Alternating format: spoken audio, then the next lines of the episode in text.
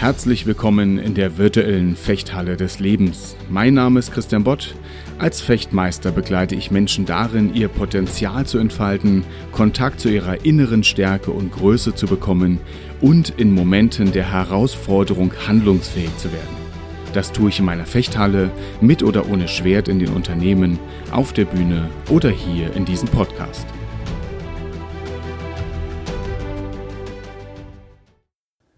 Wer da liegt, der ist tot. Wer sich rührt, der lebt noch.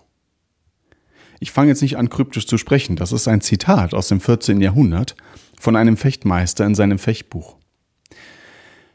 Was soll das? Wer da liegt, der ist tot. Das ist jetzt begrenzt spannend. Das ist äh, sicherlich äh, wo klar. Also er möchte jetzt nicht über schlafende Menschen reden, sondern äh, das ist eine Bestandsaufnahme vielleicht. Wer da liegt, der ist tot. Wer sich rührt, der lebt noch. Ist das wirklich so? Ist das eine Bestandsaufnahme? Formulieren wir es mal ein bisschen um. Wo Bewegung ist, da ist noch Leben.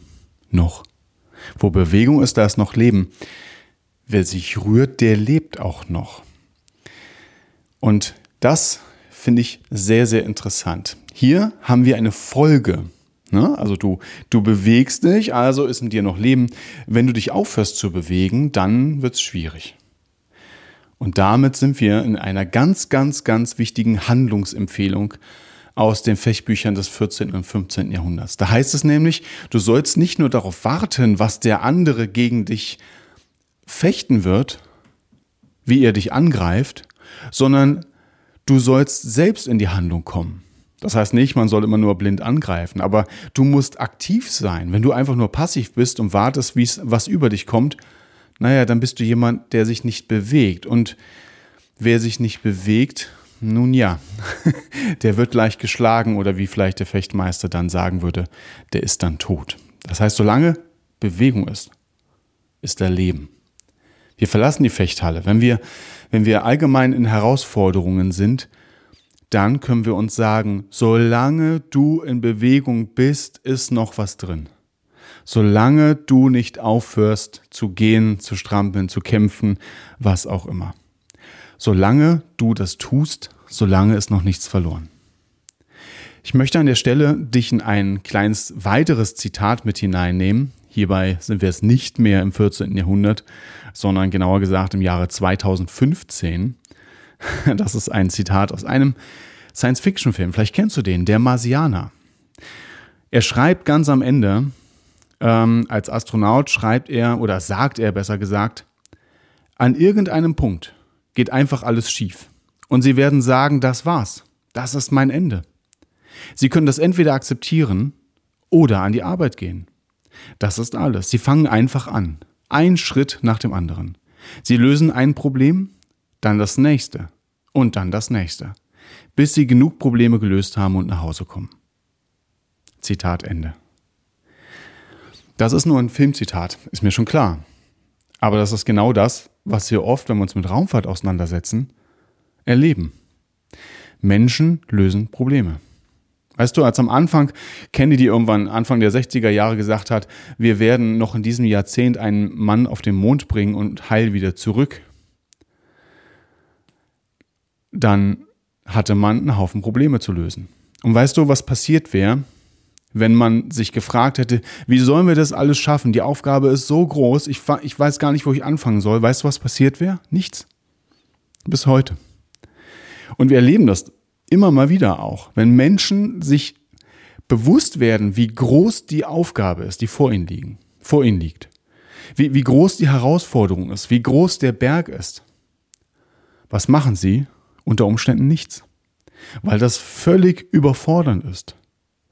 Aber das Schöne ist, wenn man anfängt zu gehen, dann hat man immer nur eine Sache zu bewältigen, das ist der nächste Meter. Die meisten von euch kennen vielleicht die Geschichte von Momo und den, dem Straßenkehrer. Ne? Das kennt ihr vielleicht alle. Er kehrt, wie, wie, wie schafft er es, völlig, nicht völlig durchzudrehen, weil das so viel zu kehren ist? Er sagt, er kehrt einfach einen Meter. Und wenn er fertig ist, kehrt er den nächsten Meter und dann den nächsten. Im Slang des Marsianers du löst ein Problem. Und dann löst du das nächste Problem. Und dann löst du das nächste Problem. Und irgendwann hast du so viele Probleme gelöst, dass du nach Hause kommst, dass du durchgekommen bist, dass die Herausforderung hinter dir liegt. Und das klingt alles so klar und so, so als würden wir dastehen können und sagen, ja klar, das nick ich ab. Noch was Neues? Das ist doch nicht spannend. Stimmt. Das ist nicht spannend in der Hinsicht, dass es neu ist. Nur die Frage ist wieder, wie ich ja so oft frage, wo ist denn in unserem Alltag ein Automatismus, den wir übersehen, der verhindert, dass wir ein Problem nach dem anderen lösen. Und hier geht es ja nicht darum, dass du nur aufpassen musst, dass du die Gesamtherausforderung gar nicht angehst, weil du Angst hast, weil die so groß ist und du nicht mal das erste Problem löst. Die Frage ist ja schon alleine, wenn du dir bewusst wirst, wie groß der Berg ist, auf den du zu steigen hast und das die ganze Zeit einredest und klar machst und vor Augen führst, während du Meter für Meter gehst, wie schwer werden doch die nächsten Meter. Es geht nicht nur darum, loszugehen, es geht nicht nur darum, in Bewegung zu sein, wie es in dem Zitat des Fechtmeisters im 14. Jahrhundert heißt. In Bewegung gehen heißt auch, nicht die ganze Zeit sich vor Augen führen, wie viel noch vor einem liegt. Dann wirst du schier verrückt. Es ist jetzt viele, viele Jahre her, dass, dass ich mein Abi gemacht habe, aber ich kann mich noch an eine Sache wahnsinnig gut erinnern. Das hat mich sehr beeindruckt.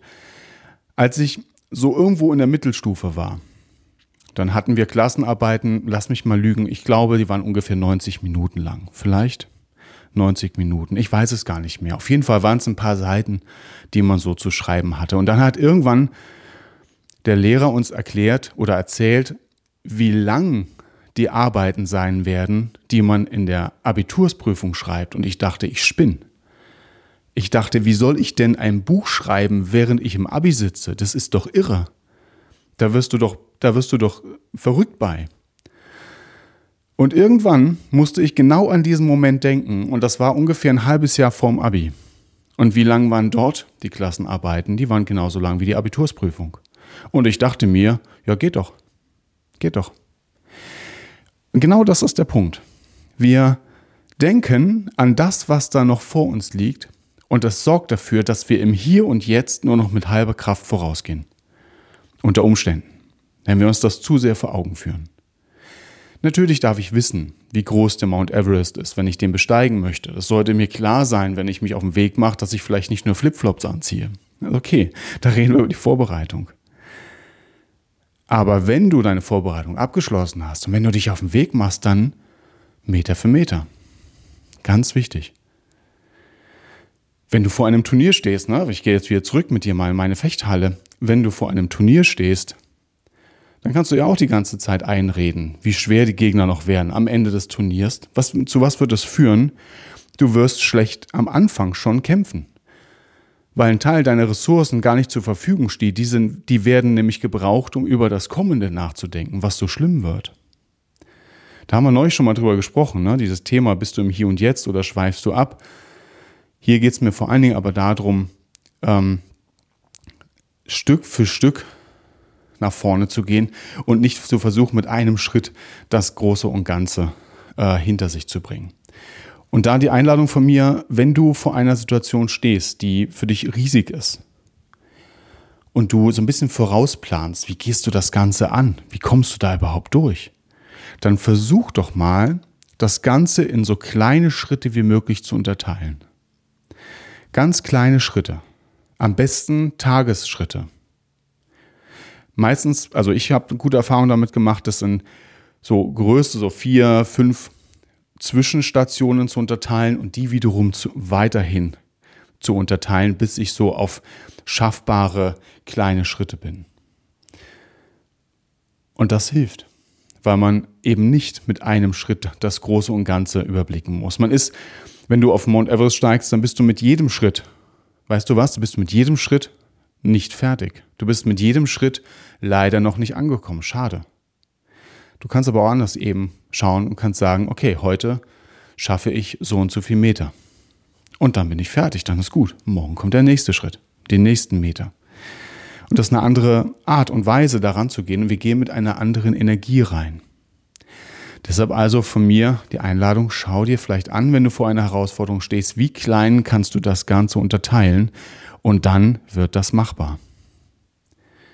In diesem Sinne wünsche ich dir einen Blick fürs Detail und darin viel Erfolg beim Unterteilen und beim Lösen kleiner Probleme auf dem Weg zum Mount Everest.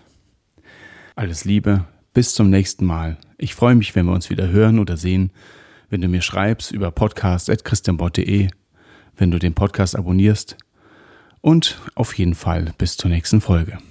Bis dahin, dein Trainer und Coach Christian Bott.